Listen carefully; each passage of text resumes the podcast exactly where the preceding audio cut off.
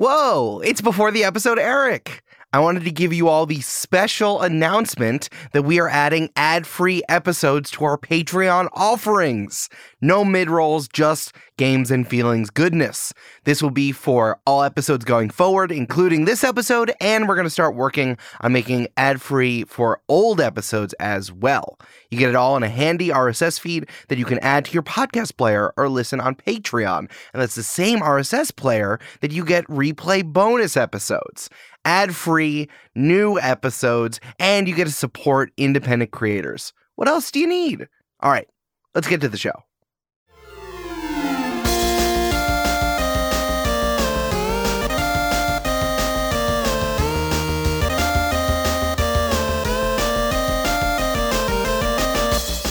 Hello, gamers! Welcome to Games and Feelings, an advice show about playing games, being human, and dealing with the fact that those games will involve other humans. I'm your host and question keeper, Eric Silver, and the Lego set for video games that needs to exist next is Super Smash Brothers, if only so that I can collect all the minifigs and put them onto a into a Lego Final Destination and have them fight each other. I think that would be really fun to have like a cajillion minifigs, all of my favorite Nintendo guys. Hey, Andy Farrant from Mom Can't Cook, Outside Xbox and Oxventure. What uh, video game Lego set should should exist next? Uh, Monkey Island, obviously. I mean, it's not. I didn't even have to think about it. It's Monkey Island, uh, the piratey point-and-click adventure from the 1990s. Of course. they had a, one of those uh, Lego um, creation things that you could vote on. It was the Scum Bar from Monkey Island, and I voted on Oh. it, thinking, well, obviously everyone else will vote for this, and it'll be on shop shelves in like the next week or so. Didn't ma- didn't make the target, so pull your finger out, everyone. I feel like I need to have, if only for all the weapons you can put in the minifigs hands, I feel like having an insult that you put in someone's hand to hold like a big like speech bubble, that's the move. They should need to Yeah, add that, that or a rubber chicken with a pulley in the middle. as well as well. The point and click is absolutely perfect. Hey, Luke Westaway from Mom Can Cook, Outside Extra, and Oxventure. What's a Lego set that you wish would exist for video games? F Zero, that's easy. But what I really want to talk about is why you would choose Final Destination for your uh, like build. It's Sure. probably the least ambitious Lego arena that you could. It's just flat. Yeah, I was. I thought that it would be more like a minifig set, and then have various stages inside of it. I was also thinking of one Okay. that could fit every single character on it. If we're thinking from a realistic production standpoint, it will be the easiest one to get put into production and made. So Yeah, uh, I mean, you've got you're going to be pitching this to the Lego people. you're going to be stood there in Billund in Denmark. Yeah. You know, they're not going to speak a word of English. You're not speaking a word of Danish. That's You're true. faced by 20 to 30 stony faced Lego executives. yeah. And they're like, what have you got for us in Danish? Yeah, and I'm like, and I'm like, all right, Corneria is really the answer that I want to give. However, I think Final. Destination, and also just build. I think building all of the like the the panels, I could go up and down. I was thinking about there being like some sort of track, like an invisible clear track to move. One of them the- walks over to a rope pull on the wall, gives it a tug. No, You're in Lego jail now. I'm sorry. no. You fall into a pit full of Legos and you land on it and it hurts hurts you. I'm now realizing I should just own action figures instead of whatever I was trying to make happen here on the on the Legos. Because now I'm like, well, what if we could break the targets? And I'm like, Eric, you're just making ten targets in Lego, and that's not interesting. Also, Lego Lego probably takes a dim view of sets that you're supposed to break. Mm, probably. Do you remember Crash Test Dummies, the toys? No. Well, they were they were that? toys and a band, weren't they? Not the band. Yeah. they had a band and a toys, and also in their spare time they tested cars for safety. They were diff- very different IPs. pretty sure it was all the same thing. It was a transmedia experiment. Someone quickly also remember Crash Test Dummies, the toys, so that I don't feel like I hallucinated it. Because now, the more I think about it, the more it seems like a, a deeply your- uncool toy line. Did your dad drag a tr- crash test dummy home from work and give it to you to play with, Luke? Is this what happened? Yeah.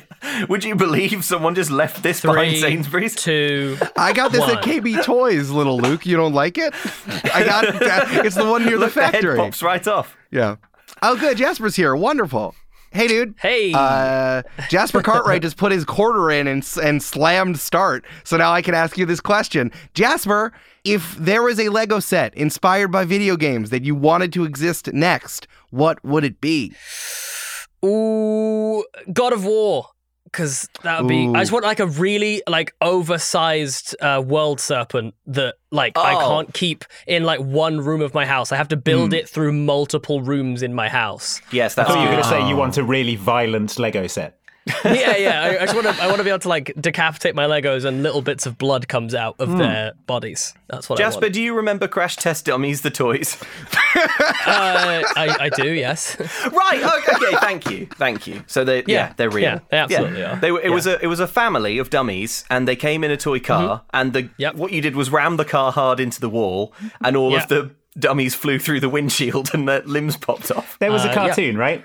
Yeah, there was a cartoon. Yeah. Well, I don't know what happened in the cartoon. I never watched the cartoon. I assume just they drove their car into a wall, and they were all went Yeah. through the windshield. I don't know if I've mentioned this on the show before, but I like I've worked in TV in like children's television for a number of years, as does my wife work has worked in children's television for a number of years. Now knowing the amount of checks and stuff that goes into making a children's show, it is absolutely wild to me the kind of shows that we used to watch when we were kids. Oh, it was the Wild Like, West. It was a fully it was. It absolutely was the wild west of TV. Like the cow and chicken, like how was that allowed? yeah. How was that allowed to exist? Absolutely ridiculous. Like a, a- just a truly horrific show. The voices alone were are enough to give me now as an adult nightmares. Sure gave me an appreciation of gargoyles that I've never been able to shake. How do gargoyles maintain those abs when they're made of stone? That's what I want to know. Well, um, Chisels. Yeah, yeah. Well, there you go. Literally chiseled abs. You're welcome. Eric, I believe you wanted to do your podcast. no, I like no. It's this. It's it's certainly this. Okay. Because we had, we absolutely wanted you on. Andy and Luke, thank you so much for coming on. Thanks so much. Thank you for having Thanks us. for having us. Yeah. Absolutely. I think that you've you two have dominated all of the various uh, games and or feelings that you can have uh, through the various work that you do at Outside Extra and Outside Xbox and Oxventure and also um and also podcasting as you have with Mom Can't Cook. Yep. So I feel like you're just you're here. You you're bringing the Triforce of video games, tabletop RPGs, and also to having a podcast about something that's absolutely dumb. Well, well, Yeah. well. That's well, most podcasts. actually. It's like the news, news here, and then the majority is if that. you watch Disney Channel original movies a lot of times, they start to seem good, actually, because hmm. there's very hmm. little time to watch anything else.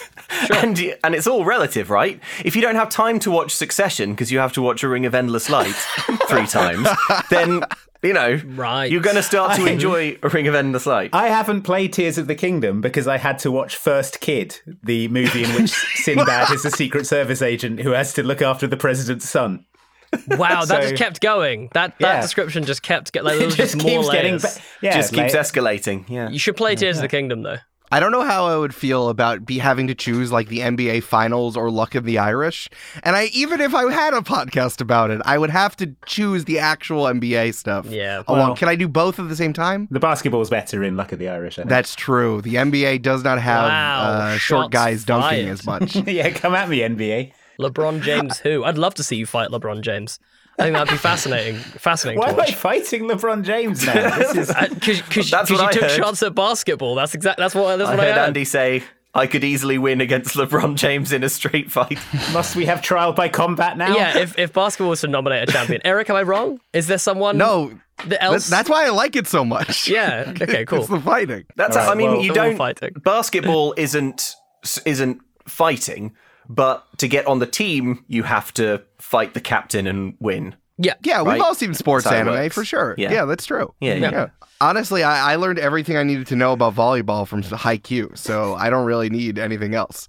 I think I'm set. Jasper, do you think it would have been a bad answer if I said Super Smash Brothers as a Lego set? Because Andy and Luke gave me a lot of guff about No, it Eric. before this. You've not given all the context, have you? Yep, I think And that's when- an unfair Uh, assessment. I was what gonna you've say, I feel Eric, like- is that Jasper can listen back to this podcast and will hear the detail that you so tactfully omitted just now, May which is that recount what this detail was, please? Yeah, exactly. So, uh, according to Eric, it would be a good idea for all these Lego pieces to be in a set of Final Destination, the Super Smash Brothers level, which you'll remember, Jasper, is just a great big flat thing.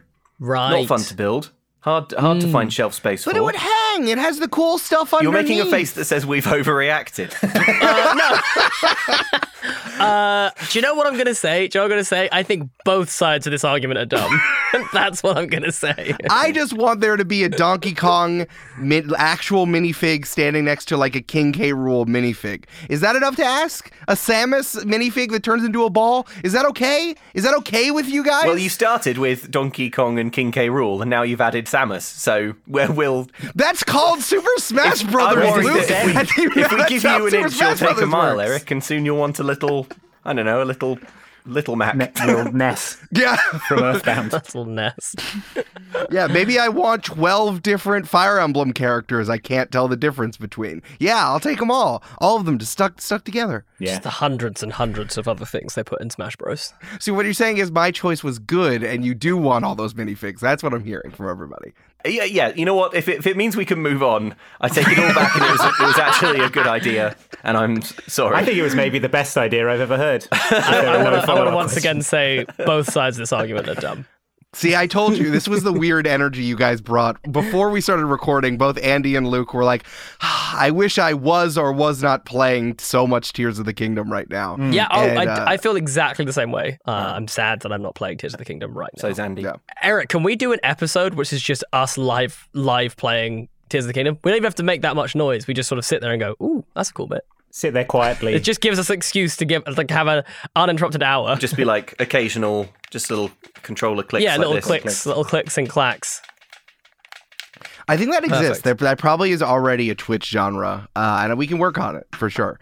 Uh, okay, let's do the episode uh, then. First, uh, let's start with the games that are giving us feelings, folks. We we're not we don't have to talk about Tears of the Kingdom. This can be any game that you've been playing recently or games related stuff. Because here on Games and Feelings, any game is acceptable, whether we're talking about sports or puzzles or um, out throwing a frisbee to each other, uh, or tabletop RPGs, or board games, or video games, any of that stuff. And all you have to do is talk about it and give an adjective to it, like you are making a live journal post. Okay, broad church. I love it. I have one. If if if people want me to start, Yeah, you, You, you, yeah, Um, go for it.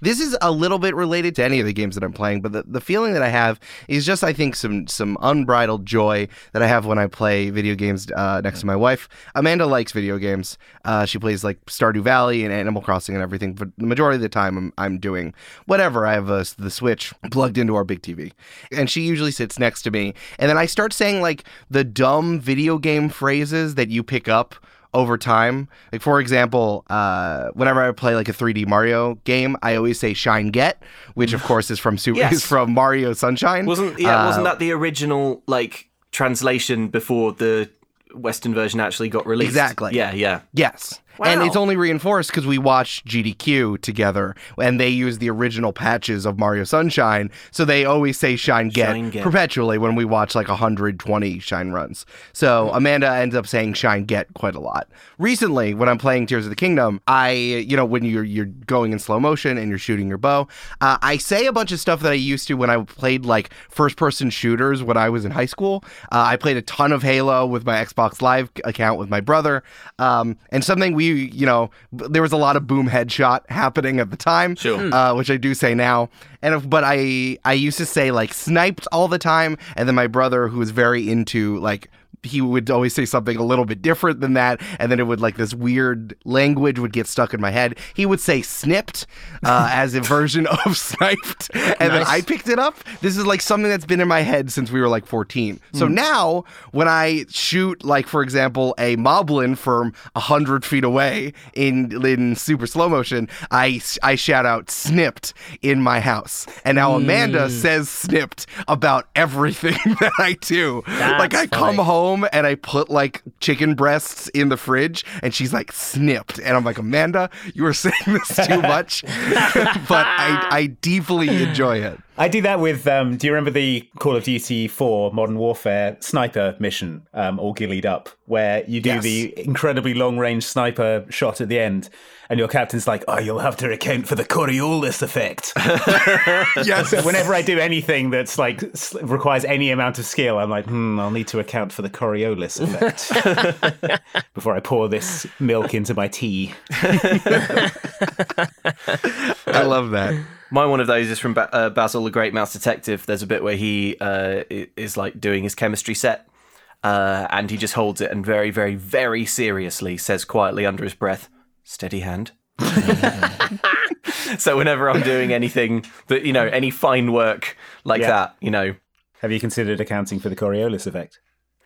um, no, but that might explain why all of my headshots are not snipped at all. It's not snipped. Yeah. Uh, okay, fine. Everyone did one. Uh, the closest thing I can think of right off the top of my head is uh, is actually from a movie. Uh, but we, uh, me and my wife, went to watch The Meg and had truly the best time Hell of our yeah. lives. Oh. And there's one bit where uh, it's right at the beginning of the movie, and it just crash zooms in on Jason Statham's face, and he goes, "What?" And it's just like the most aggressive Cockney what in the world. So now, if we don't hear one another, we'll one of us will just turn around, and go, what? Like really aggressive and really Cockney, and it's we use it again way too much. I want to give a recommendation just based off this because I've been thinking about this lately. Jason Statham is a very good character NPC voice you should bring into your tabletop Oh, RPG. yeah, he's perfect. Inc- incredible because you can apply it to any tough guy out there and they'll be like, oh, I really love that voice. And And you can be like, to myself, I'm like, yeah, all I did was start by saying, all right, love. And then I said whatever I wanted to say. Bing, bang, boom, you got a character voice. You got a whole character. Yeah. He's Why, great. you know, I live in East London, so pretty much everyone around here talks like that anyway. It's just a you go. roiling mass of Jason Statham's when Andy opens the door. It's just like a mess, a mess of what, what, what, what, Yeah. what, What, what, you what, what, what, what, you what? what? The prevalent accent around here is did you see Bullet Train? yes. Yeah, yeah, yeah, Like yeah. the accent that Aaron Taylor Johnson has in Bullet Train. That's that's that's, that's where I live. It's just a cacophony of people calling each other pricks. Yeah. You're right, yeah, prick. yeah, exactly. Oi. Oh, you prick, come here. I love the idea that it's like you walked outside and you aggroed like 20 NPCs who all say the same line to you at the same time. Oh yeah, you don't need to aggro them. You just need to sort of exist in their space. enough that they see you and they have to like do their do their like welcome line at you and they're just like whoa and you're just getting 20 warts all yeah. at the same time. Well, those are combat bugs. They're readying for combat. Yeah. as they pull they pull out a broadsword yeah. Yeah. Exactly. Absolutely. Yeah. Uh, hey do any of you guys have games that are giving you feelings I have one. I it's annoying because I can't talk about it fully, but I'll I will tease this much. Uh, The PlayStation Showcase uh, showed a trailer for a video, my first ever video game that I'm properly in as a character, Whoa. and my character was in the trailer. So I'm feeling triumphant because I spotted him at the end. I was like. And I lost my mind. I was like, "Oh my god, that's so cool! Oh, that's, that's, amazing. Me. Are you NDA'd up to the eyeballs so you, you can't tell Oh, fully. Yeah, yeah, yeah. But I think that's close enough. There's enough games that had cool, dope trailers uh, to, Yeah. you know, for, for that not to be too much of a giveaway. Plus, also, this is like. There's again no spoilers. to Say there are so many NPCs in these games. It would be wild if someone managed to deduce exactly who I was from this one little bit of information that I've given. And if you do, don't put it online because I'll get fucked up by a video games company. so if you even if you manage to work it Oh, out, super exciting. don't tell anyone. i can't believe you're spider-man that's crazy yeah, yeah, no, that would be I'm the symbiote or something. That would be it's like a legitimately Yeah. huge role. Or you go, you think you're you think you're Spider Man, but you're actually been cast as Uncle Ben, and you're like, oh, Yeah. damn, so close. That's why I didn't have that many lines. It's not okay. even in this game no how did they trick me You don't Yeah. get many lines, but you do get the most important one. the line, yeah, Because exactly. what I think we need is to see Uncle Ben dying again. I don't think we've seen it enough in Yeah. Spider. Man. I'd like to see it in super slow motion. I'd like a camera mode for it, so I can zoom in. really take my time. Can I get this in 40k, please? I need it. I need it to be just as weird and shiny as the Spider-Man symbiote uh, suit. Just a really weird and shiny Uncle Ben would be really helpful How- for me. How does Uncle Ben canonically die? I know he's died like slightly different ways, but like, what does everyone think is? oh, If I said to you, "How did Uncle Ben die?" He got shot by a robber. Oh no, he got shot by a criminal. Uh, just like a nondescript criminal, I think. Uh, he was just doing a bad. A guy who Spider Man didn't stop earlier that evening. Yes. Yes, yeah, that's then the important later part. shoots Uncle Like, Ben. yeah, like in the middle of a mugging. Yeah. yeah, like he had to. He had to have been shot uh, with a gun by a by a bad Yeah. man. I think But he was he didn't stop down. him because he was too busy wrestling Macho Man Randy Savage.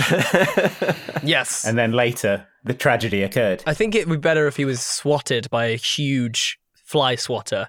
You know, sort of like an arch nemesis of a spider. I thought you meant like he was live live streaming and they sent a SWAT team to his house.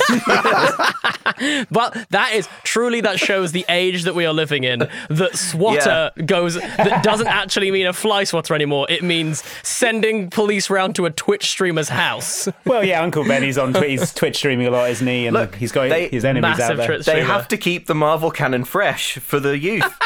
With great power comes great responsibility. Is in the Twitch like mods. That, that's what mods are for. It right? says it every. It, it, it says that line every single time he gets a tip uh, on, on on Twitch. I think that's. that's what Oh, all right, gamers. I'm going to start playing the new Call of Duty game. This one goes out to my nephew Peter. Oh, what's happening? And then he dies. Oh, I'm getting snipped. Oh no, they accounted for the Coriolis effect. what? I'm getting snipped. oh, this is what I get for being vulnerable on this show. It's being shown to me. well, I have been playing just non-stop Tears of the Kingdom. I hope that's okay. It feels a bit, it feels a bit basic, um, For sure. because it's you know it's so being it's being universally enjoyed by absolutely everyone. Isn't This that? is embarrassing for you, Luke. It's actually pronounced Tears of the Kingdom. okay. The feeling I'm feeling is humiliation because I've been saying Tears of the Kingdom wrong all this time. Well, the feeling I've been feeling when I play Tears of the Kingdom is, you know, honestly, if I'm being completely real, impatience because I I desperately want to just like settle into the game and play it at my own rhythm and just like sit back and, and enjoy it. But I have uh, professional pressures that mean I need a late game save in the next couple of weeks. So whenever there's a sort of cutscene that I've kind of seen before, I'm like, let's can we whip through this? Can we move Zelda? this along, please? Can we move this along? Yeah, I have found myself sort of shouting at the screen a few times. I, I don't want to give like drop any uh, spoilers or anything particularly, but I, I think this is vague enough that it, it won't count. But I was watching a cutscene where they were talking about an ancient evil, and they were like, "We had only one." option left to us. And I shouted at the TV, Oh, was it to seal it away? And they went, To seal him away. Okay, right. How original. Well done. Uh-huh. Seal, oh, sealing away the ancient evil. That's a good idea. It tends to work. Mm. Brilliant.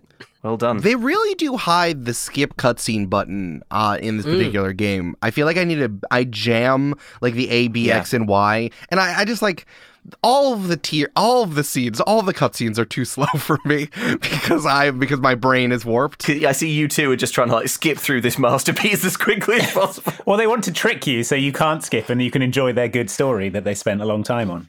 Yes, they move well, it around every time. I can say as a voice actor who's just admitted to being in a big AAA game, please don't skip the cutscenes. We work really hard to make those. That's not that's not what I mean. In I'm saying particular, that like I don't skip the cutscenes myself. I obviously I do, but I'm just saying, you know, as a general rule. When the cutscene stops being, so we had to seal it away, I'll stop skipping it. when they don't give me the same one just with with slightly different characters, then I'm like, oh no, I've seen this one before. It's fine. I actually got it. Um, Sure. But no, you have to jam like one of the face buttons and then you have to hit plus, which is, and they hide it. Like you need to reveal it and then you have to hit plus. Yeah. It's very confusing. Just furiously mash your palm into the controller while screaming oaths. Jasper, can you make it easier for me to skip your work? That would be super helpful. Just deliver your lines at 1.5 speed. I'm just yeah, I'm just not in that many games, so it's pretty easy to skip my work currently.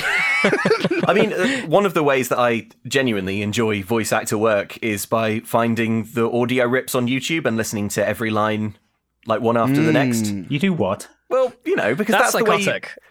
Yeah, well, okay, all right. Didn't expect to have to yeah, defend get this him. position. Just stop talking about my shit. Get get it, Luke, instead. This is great. Okay, look. Here's the, the the fact is that when you play a video game, a lot of the extremely good voice lines are hidden beneath music and other atmosphere and sound effects like clang And fun from game yeah from the game. So if you go on YouTube, from the fun game. if you go on trying to play. YouTube, honestly, go on YouTube and be like, I don't know, Elden Ring all Ranni dialogue, and just listen to it, and it sounds really good. Elden Ring is your example. Yes. All the dialogue in Elden Ring is like, "Welcome, tarnished. Yeah. I've got a, I've got Yes, a it's all low, close in mic the muttering well. that in the game doesn't sound that Go impressive. into the well and find my worm tarnished." you want to listen to that on its own? Yeah, uh, that's it. That is what I like I to can't do. imagine a worse example of a game to listen to the dialogue from. Look, all I'll say is just Google Dark Souls 2 Titchy Gren all dialogue. That sounds like a video I had to download on LimeWire, and then it, it might may or Yeah, may I not tr- be what it's supposed I tried to to, get the Blue album, but it was Titchy Gren MP3s. I think I saw Titchy Graham at All Points East, East Festival. It was really good. Teacher Graham worked on that one on the Gray album, which matched up Jay Z and the Beatles. Yeah, that- he was really uh-huh. good at that. Yeah. Um, the thing that I've been playing recently is uh, Star Wars Jedi Survivor, which is really good, actually, surprisingly good. Um, I, I'm enjoying it a lot more than I thought I did. But what it's been making me feel is uh, guilty because I'm going to be DMing my first game of anything ever next week, Hell and yeah, like all first time DMs, I feel like I'm massively underprepared, even though I'm probably fairly obviously massively overprepared. But I feel like I could be preparing more. I. I, I just want to jump in real quickly and say that that is not a first time GM problem. That is an every time GM problem. Uh, especially if you're doing it know. for a something. Like, I, from my home games, I can park that feeling. But if I'm doing it for something, I'm like, I will, I will always feel exactly that feeling of like, Mm-hmm. I haven't done enough. And then I'll get in there and go, I've done too much. Yes, Yeah. every time. I can tell. I can tell it's going to happen, but also I'm like, hmm.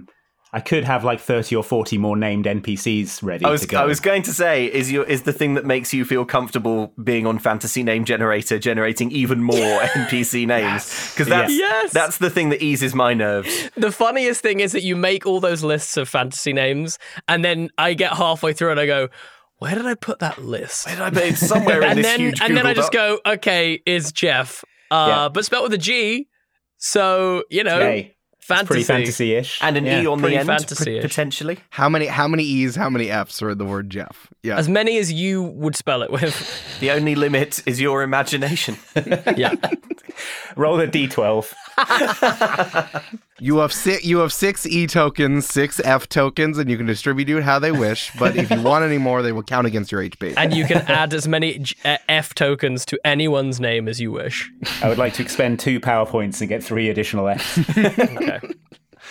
the thing that makes me feel um, uh, uh, guilty before doing some GMing in that way is if I watch or am enjoying something that's out of genre for the game that I am about to run, because I I feel like. Uh, you know, if you're watching, well, we're, we're what we're about to run is Deadlands. You know, if you're if you're watching a lot of westerns and stuff, and you're kind of like soaking in that vibe, I feel like you just pick up generally a load of little like aphorisms and idioms and kind of slang and swears and stuff that sort of feel appropriate. I haven't watched Um, any of the most recent Succession series because it's not about cowboys. Yeah, yeah, yes, exactly. Yeah. Um, so you know, if it's if it's going to There you be if it's going to be Dungeons and Dragons or it's going to be Blades in the Dark, yeah, I feel pretty bad about yeah, I don't know, watching Mandalorian Yeah. or something. I'm like, oh no, I'm going to be all my brain's all sci-fi mode. I could watch Mandalorian because it's got Timothy Olyphant in it That's as a- a, that's master. enough of a yeah, Western. Yes, And that is that's one of the sort of the core pillars of a western is having Timothy Olyphant in it as a marshal. yeah. That's how you know it's a western. Maybe Walton Goggins is there, looking really Walton Goggins. yeah, yeah, yeah. I heard Timothy Olyphant on a podcast the other day, and he said um, that Walton Goggins is his favourite Hobbit name. Correct. Really Correct. made Actually, yeah, it's it's now mine. As soon as you said that, I was like, absolutely, yeah, that makes a lot of sense. Yeah. Off to the Shire with you, Walton Goggins. Dirty, filthy Gorgonses.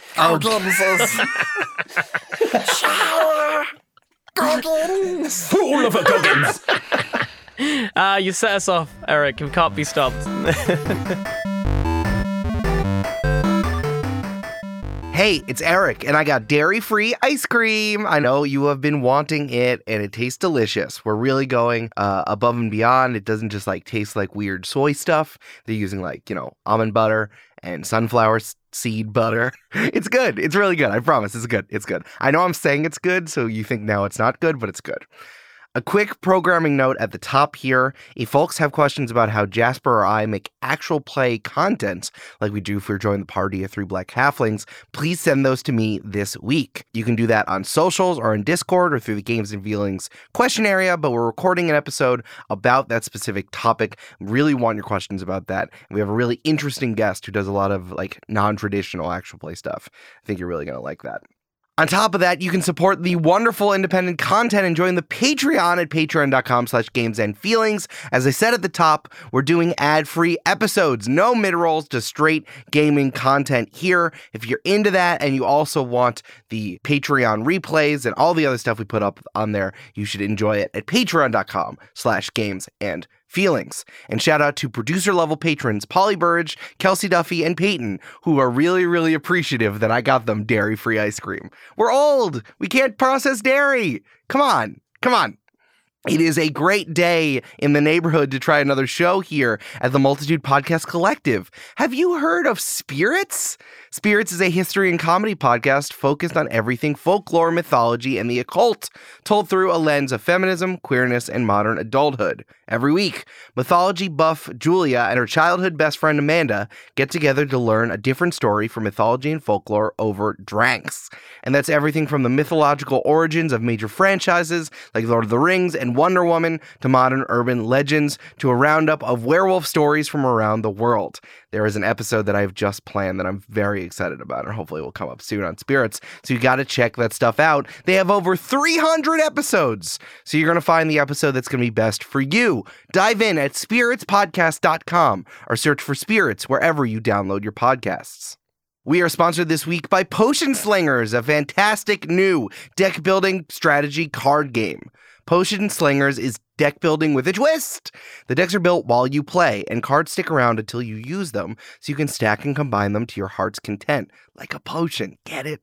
It's super accessible for fans of multiplayer deck building and for new tabletop game players. I am addicted to Slay the Spire, so I'm very excited about this. All of the characters have their own playstyle, as well as a flip ability that upgrades when certain conditions are met. The game is wild and weird. Every single card is either an obtuse pun, an alchemy reference, a real deep cut, or all of the above. I love this copy. Plus, the art is kind of a magical junkyard aesthetic. If you hear the phrase alt weirdo and think, fuck yeah, dude, this is 100% for you. Check it out now. Go to potionslingers.com to see the cards for yourself and get yourself a copy. That's potionslingers.com. And now, back to the show.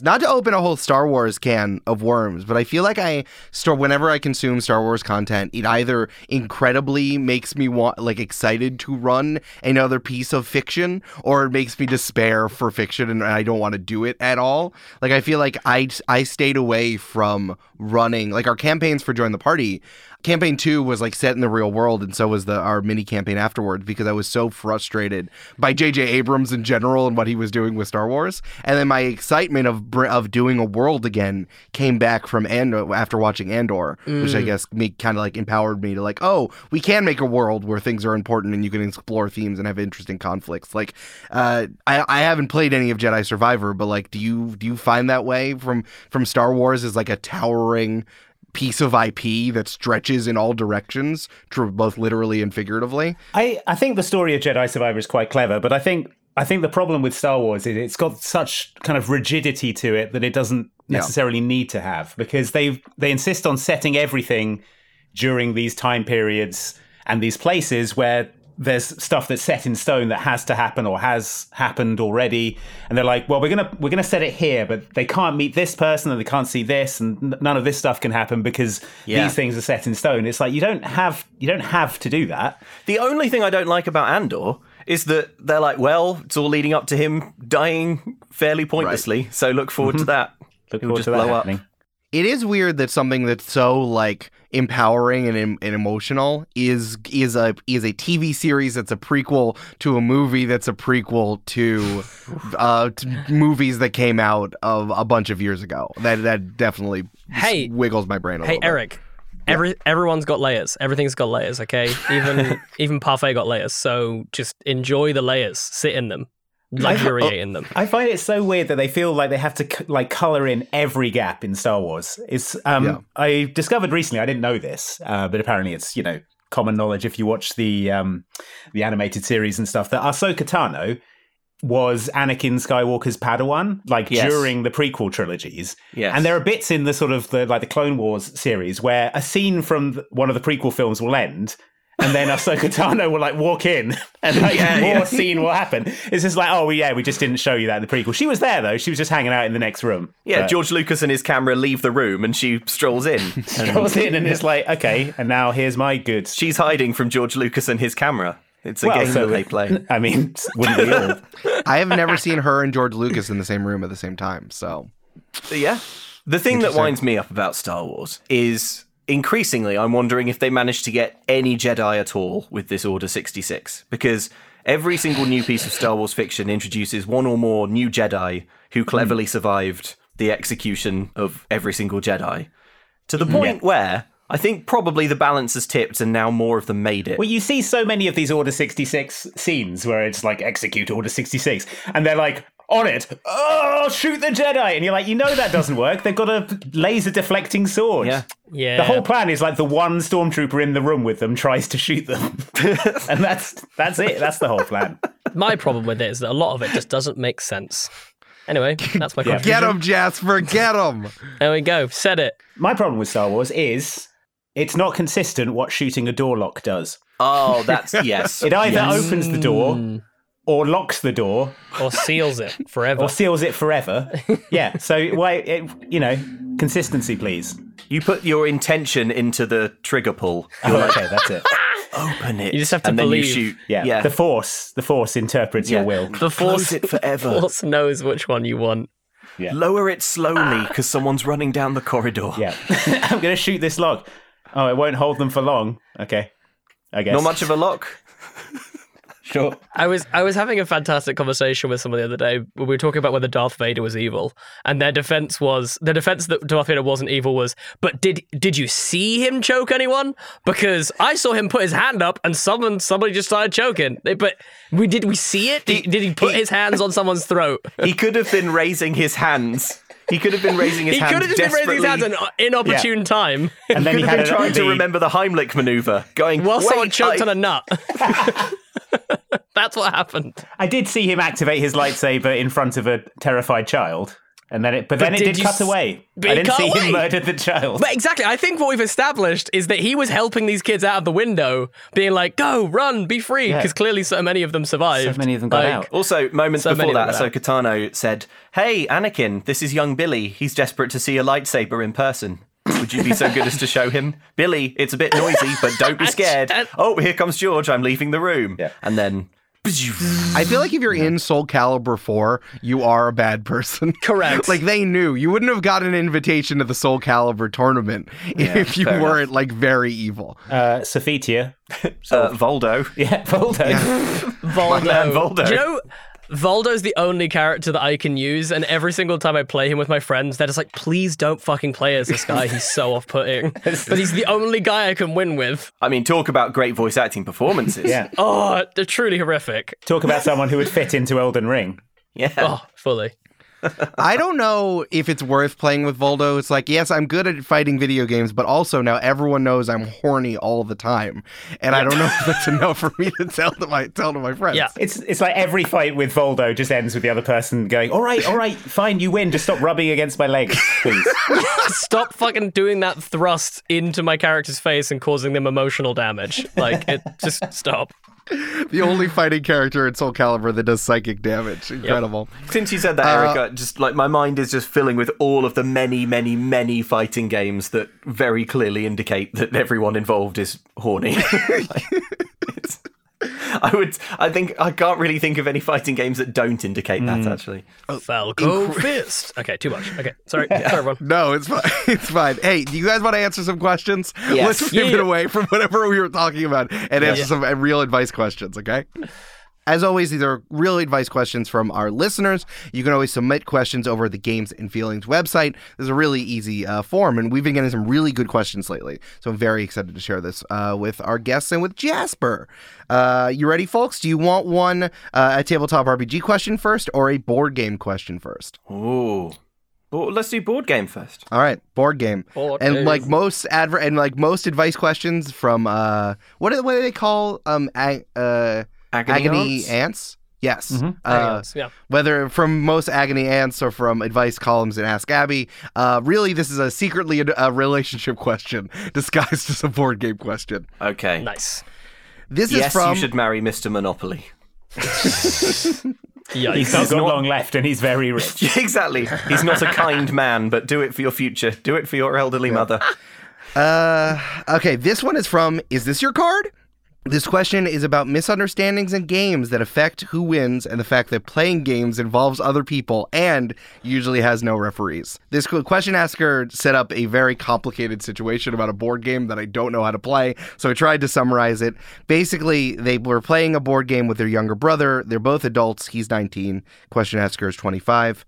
Um, and they get very competitive, and usually they in this family, in their respective friend groups, are like the person who wins at games right? Okay. So this in this game, it involves predicting some number of rounds you win, and basically you need to write it down. Right. Uh, or and there's like a bank, I guess like a banker who writes down all of the predictions. Um, basically, question asker's brother predicted a number and asked question asker to, confirm it, and then they both thought that they had written down a different number. Right. And then once uh, he won, he was like, "Oh my god, I got the number right!" And then she was like, "No, you didn't." And then showed it to him, and they were both very mad about the miscommunication. The problem was, is that I, the question asker, won won the game because of this. Now I feel guilty for having gotten it wrong, but I'm also annoyed that he was so angry and didn't accept that either I or he had made an honest mistake. This didn't affect our relationship, which is usually great, but I'm just wondering what the best thing to do in cases like this would be.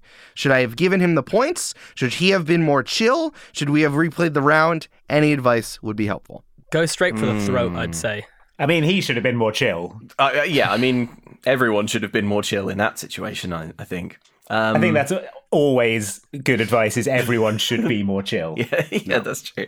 I think the important detail, I mean, like, I wish that we weren't like games people, but I think the really important detail is like these two siblings seem to be the games people in their own lives. And now two titans of industry have come together playing a, a fun board game with their with their sibling and now it kind of blew up. I also don't know if it was like around other people or anything, but still it's like when you're the games person and then there's another game it's like an um, uh, it's a immovable object and an unstoppable force. Like what are you what are you supposed to do? Like I, I definitely feel the sympathy uh, for these people where it's like I don't know. I of course I'm mad. I'm I'm good at this. I'm a, I'm a, I'm a pretty big fan of uh, play the round again. The problem is, is that you don't really like shake the bad vibes by doing that. And Right. I know what you're thinking.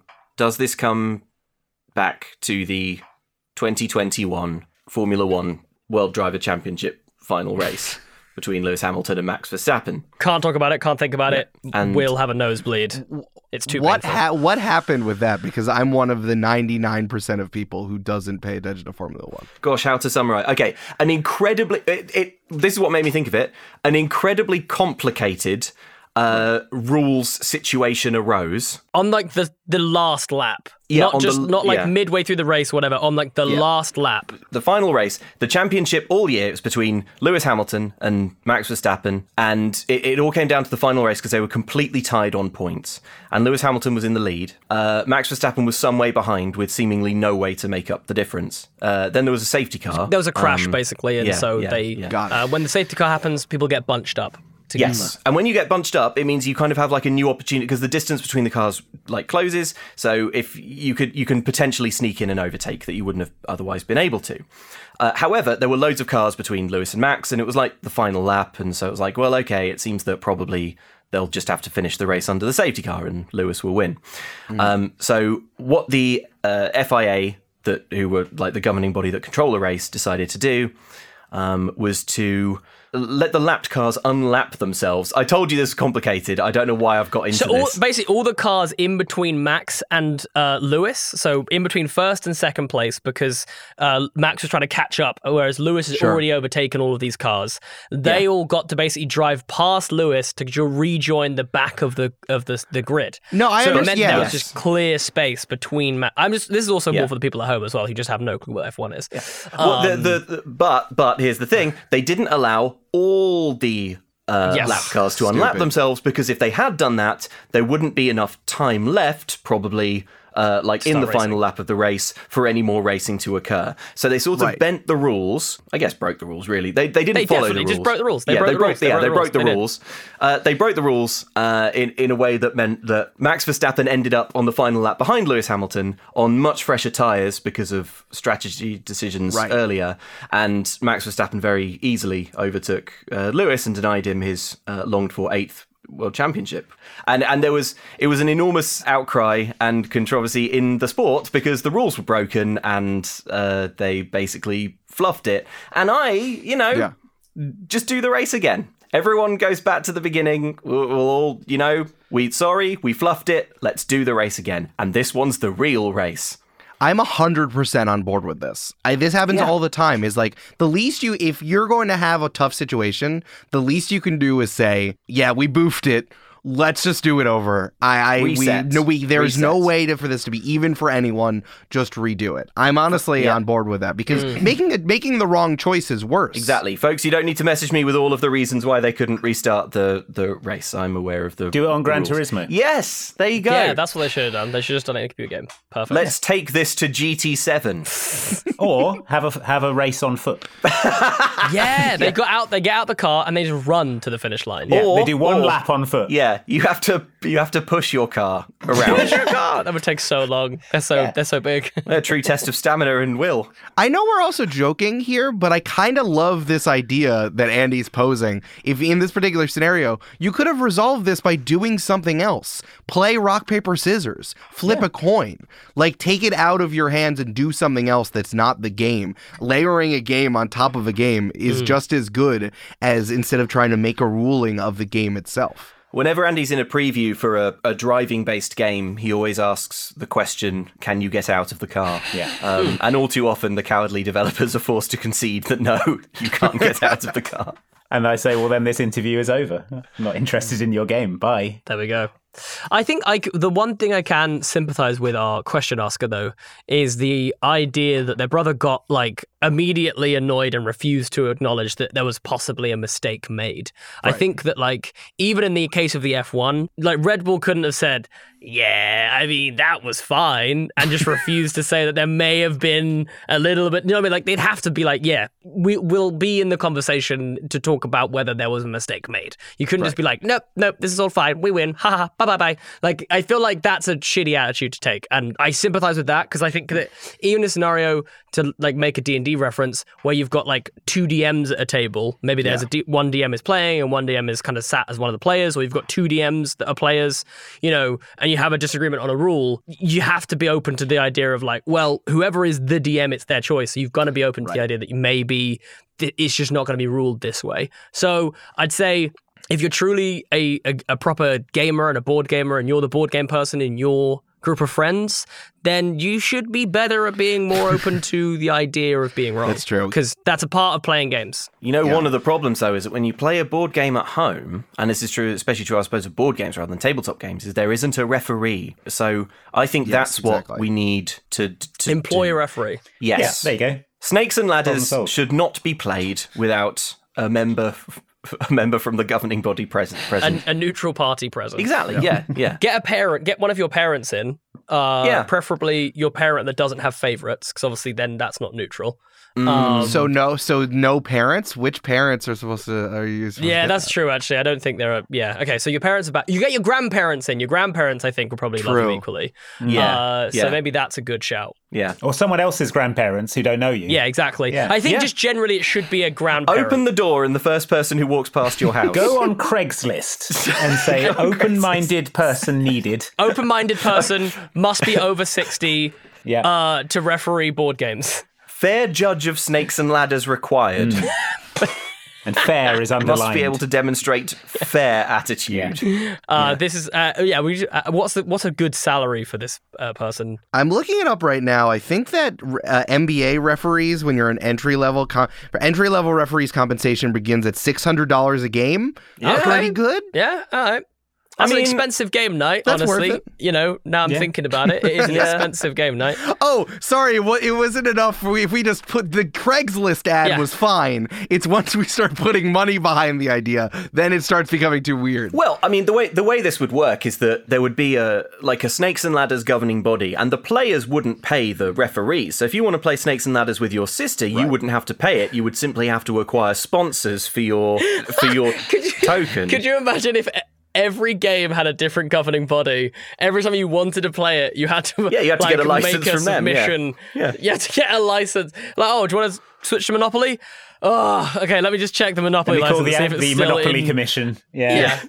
You got everyone has to wear shirts that say Gamer Fuel on it. Wow. Yeah, you have to get order to sponsored make up Yeah. the difference. uh, Yeah. by Prime, Yeah. I guess, whilst you sit and play Monopoly. Yeah. Well, the snakes and ladders fees are getting so ridiculous now that Yeah. only Exactly. You need a sponsor. And you know the commissioner's crooked as well. Obviously, it's a little snake. Oh, and then we're, we're not even talking about international snakes and ladders. Oh, man. Then, then we're getting into a whole different uh, bag of worms. The problem is, there's loads of snakes up the top, but ladders aren't re- really aren't represented. It's partly to do with the fact that ladders have no intelligence. but you know, we have to think about something here. Yeah, and you can't you can't have cross uh, federation games against people who play shoots and ladders. It's like a whole thing. No, no, no. We can't get into that. exactly different divisions. Ideally, There's a whole uh, push to make a shorter version of, of Snakes and Ladders because Snakes and Ladder, no one no one really watches Snakes and Ladders games who's under the age of 65. Yeah. Sure, sure, completely. That was a cricket reference. Did I get it right? Was that good? I don't know. I, I honestly Don't like couldn't cricket. tell How am I? I hate cricket. it's my least favorite sport. No one watches cricket. What are you, 70? Dude, dude, the only I'll be honest, the only time I've ever watched cricket is when I, it's sunny and all of my friends are like, "Do you want to basically sit in a field and what and drink beer?" And I go, "Yeah," and then there also happens to be a cricket game on. But then it's a trick. It's cricket. So They've, that's exactly. They've, they've tricked me into it, but I still am sat in a field on a nice sunny day drinking beer. So ultimately, it's fine. I forgot Yeah, cricket exists until you just said cricket. Yeah.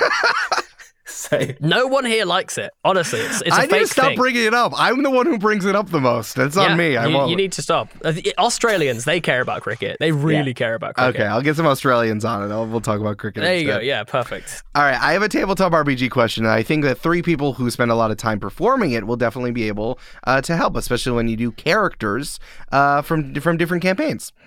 This is from uh, Help, I'm covered in character blood. Uh, they, she pronouns. I suffer from character bleed and vocal mimicry.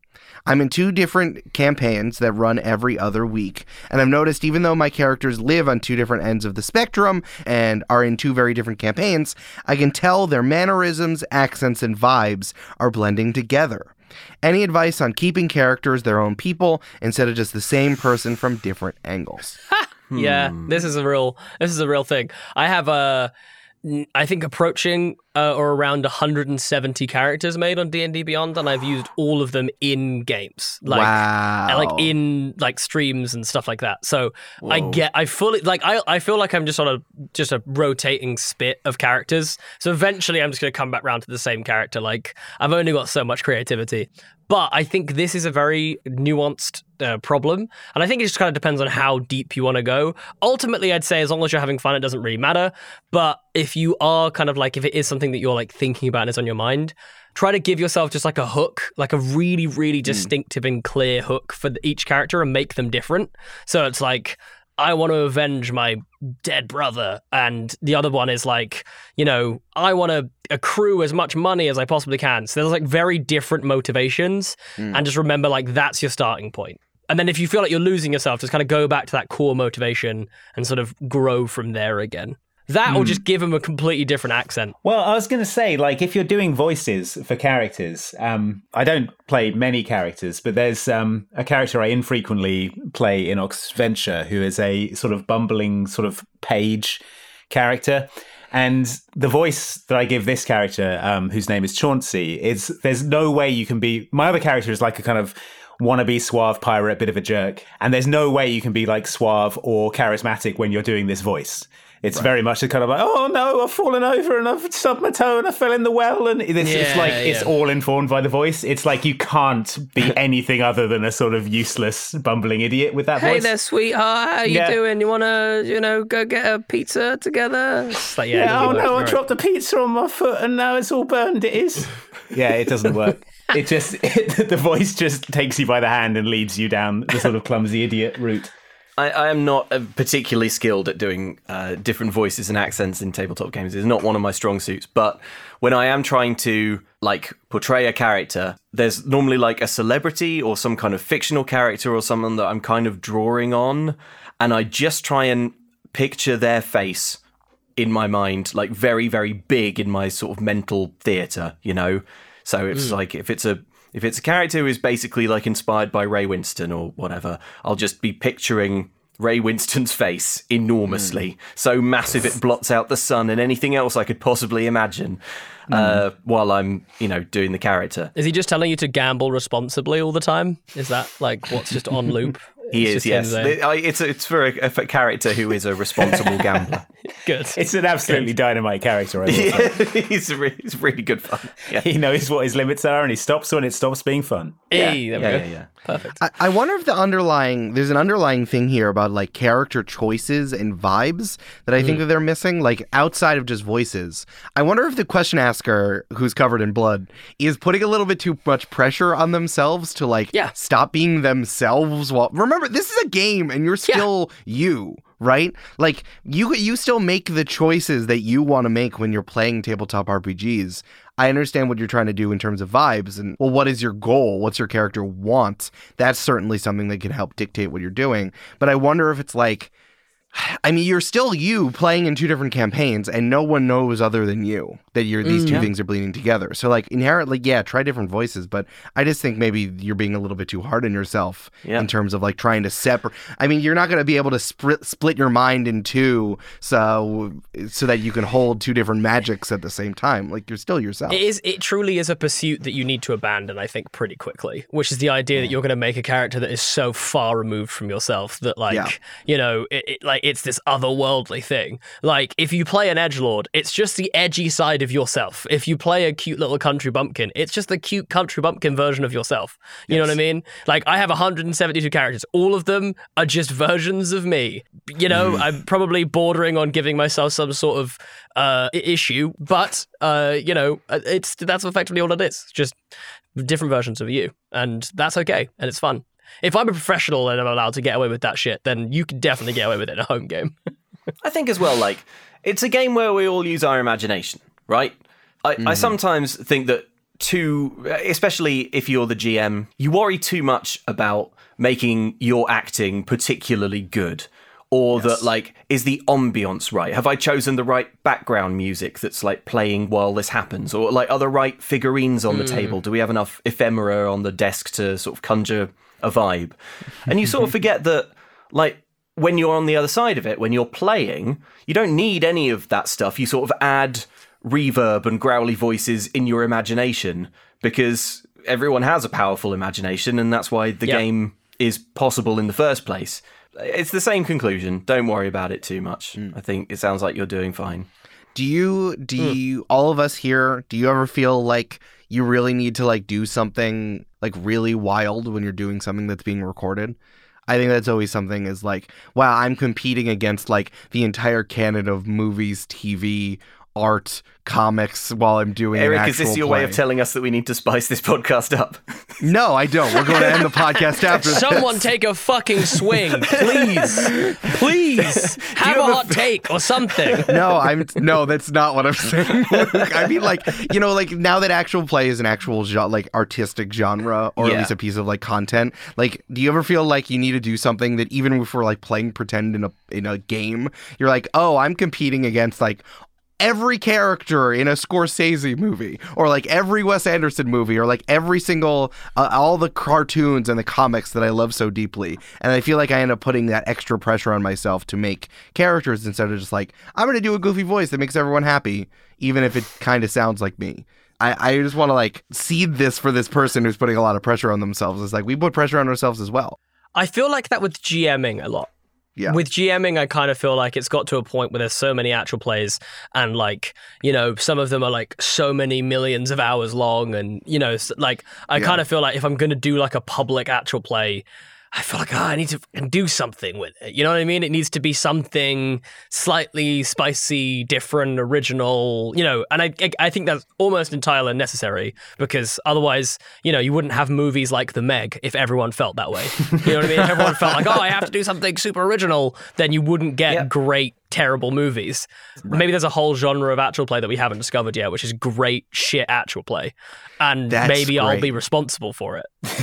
The interesting thing about GMing and DMing on on this subject as well, I think, is that like the idea of tropes and cliches.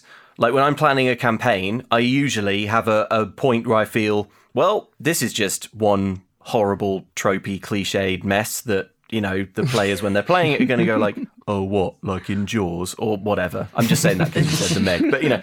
Yeah. But the thing is, in tabletop, you do need to lean more heavily on tropes and cliches because you need everyone around the table to immediately sort of vibe with the thing that you're doing. Yes, you can't um, do weird Dutch angle, esoteric, Right, like exactly. art, art school DMing because no one will know, no one will be able to You imagine. walk it. into an indescribable room full Yeah, of things yeah, you've yeah. never Things seen. com- and you're like, well, completely indescribable. Un- Yeah. like, you'd, you'd, you'd have to see it to believe it. Well, Yeah. fuck me. Uh, An inscrutable man walks up to you. There's nothing you can discern about him. He is a collection of colours and shapes. You're looking at it from the side, and your and your view goes all the way around the man, breaking the plane in 360 degrees. Yeah. yeah. Yeah. Perfect. There you go. Just do Interstellar, but without the visuals. Yeah, yeah, And make it make sense. yeah. like it would be actually impossible. You'd be like, "The fuck? What do you mean? I'm inside a bookcase? Yeah. But why? And there's strings? Well, what? It's beca- because ti uh, time. Okay, picture this. All there's like fractals, and they're sort of like going around each other and sort of in each other a bit. And then Jason Statham headbutts a shark. Oh, no, yeah. Now, see, now we're back on track. Now we're back on track. I think about that a lot about like what are, what do we have as game players and people to like enhance that like what you were saying what you said about Dutch Angles Luke like kind of broke open this thing is like well what can we do to make something more interesting as a game it's like well you get to play a game and you get to do all the fun things that games get to do like scoring points making people feel good about their victories setting things up and talking about things outside or like making someone leave the room if they end up getting thrown into a pit or something. Like there's plenty of little tricks you can do maybe to empower yourself that isn't just like acting you know? Like that's always the thing that mm. gets me is like i'm not acting. I'm not an actor. I'm just like playing pretend with my friends for fun and it just so happens to be recording. I think maybe that's something that the question asker can think about is like yeah act but like if you want to change your vibe up like bring bring dress differently. I don't know bring different snacks. Like so write everything out like bring props. There there's so many things you can do that i think is outside of just performance. Also, if you ever really need to add drama, all you have to do is wait for someone to describe what they want to do, and then pause for a moment and say, uh, "Right, can you, um, yes, just explain that to me again." And then they'll think that they've come up with a bad idea and be very worried. yeah.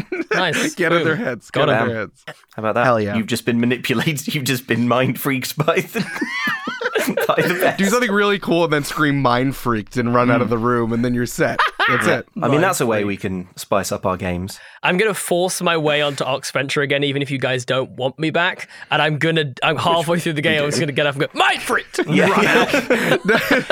You're playing in our Deadlands game. Well, fuck yeah. Well, in which case, then see me in Deadlands because I'm gonna, I'm gonna shout mind freaked, Mind and we're gonna have to pause the episodes, pause the episode after that. So you know, best hope is towards the end. Yeah. roll roll it as soon as you hit your first nat 20 scream mind freaked mind freaked, and then run out. Yeah. Perfect. Everyone takes psychic damage as their Yeah. mind is freaked.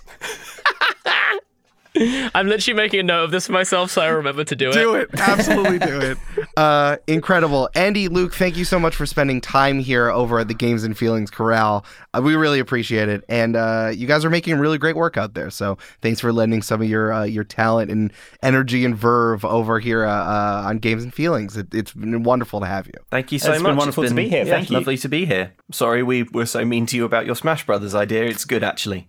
I'm not. It was it was fucking terrible to I be fair. It was really just like a shit idea. So Smash yeah. Brothers Lego. Final destination. What are you thinking? I, I wasn't. I was planning a podcast. It was stupid. I kick a can down the Yeah, well, there we go. I'm glad that we've established that. We learn now. by doing. Just hang your head. Hang your Oh. head, my dude. Well, um, I guess I'll stop. I'll stop talking if you guys want to plug something. I don't know, whatever. If whatever, where can people find too you on sad. Some shit. I'm too sad. Yeah, we're all too No. sad to plug anything now.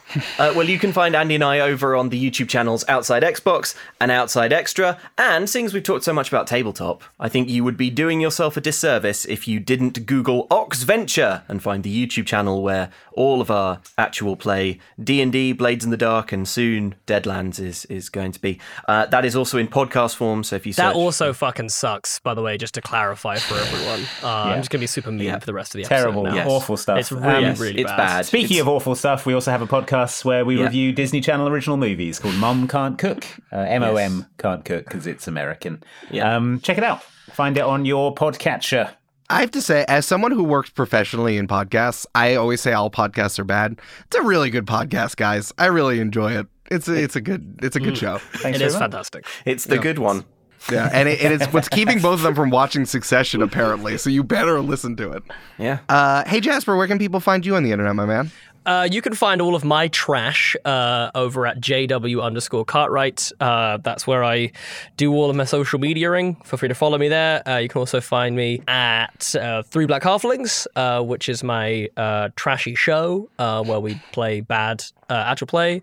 And no, I'll be announcing that I'm in stuff soon. like I'm in. Deadlands and I'm in a video game which just got uh, thingy. So, you know, there'll be announcements. So Just buy every AAA video game and keep your ears And open. eventually, you'll hear me, or or not, because I'm doing an accent. Are you doing all of Link's like yeah, get, hit Yeah, it- noises that's me. now? That's, that's fully a, me. That's, Nice. that's huge, man. Congrats. yeah, you. Yeah, well, there we go. I'm Link.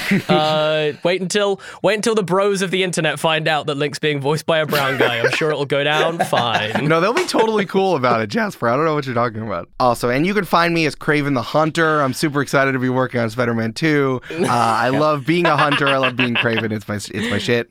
You're going to get uh, that yeah. Spider-Man, Kraven. Get, If it's the Go get last him. You'll thing get I him. do. I'm actually voicing the shark in the Meg. Um, I, I can exclusively announce that's me. Oh, amazing! Could you give us a little flavor of what that sounds like? Yeah. Well, fuck off, Statham, you bellend. Yeah, there we There go. you go. Love it. That's my that's my one Uh, line. what's amazing is you you didn't actually even say that. You just stuck your mic out of the window, and someone who walking past in the East End of London just happened to be saying that exact Just phrase. their NPC box, you know, the ambient dialogue Exactly.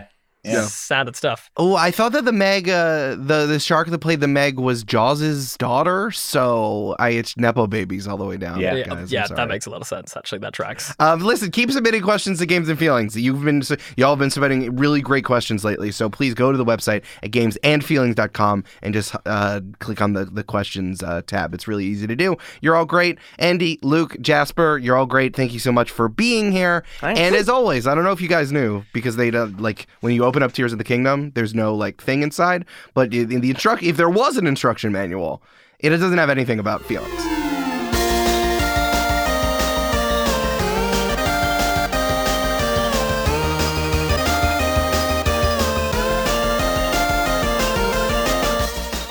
Games and Feelings is produced by Eric Silver and edited and mixed by Mischa Stanton.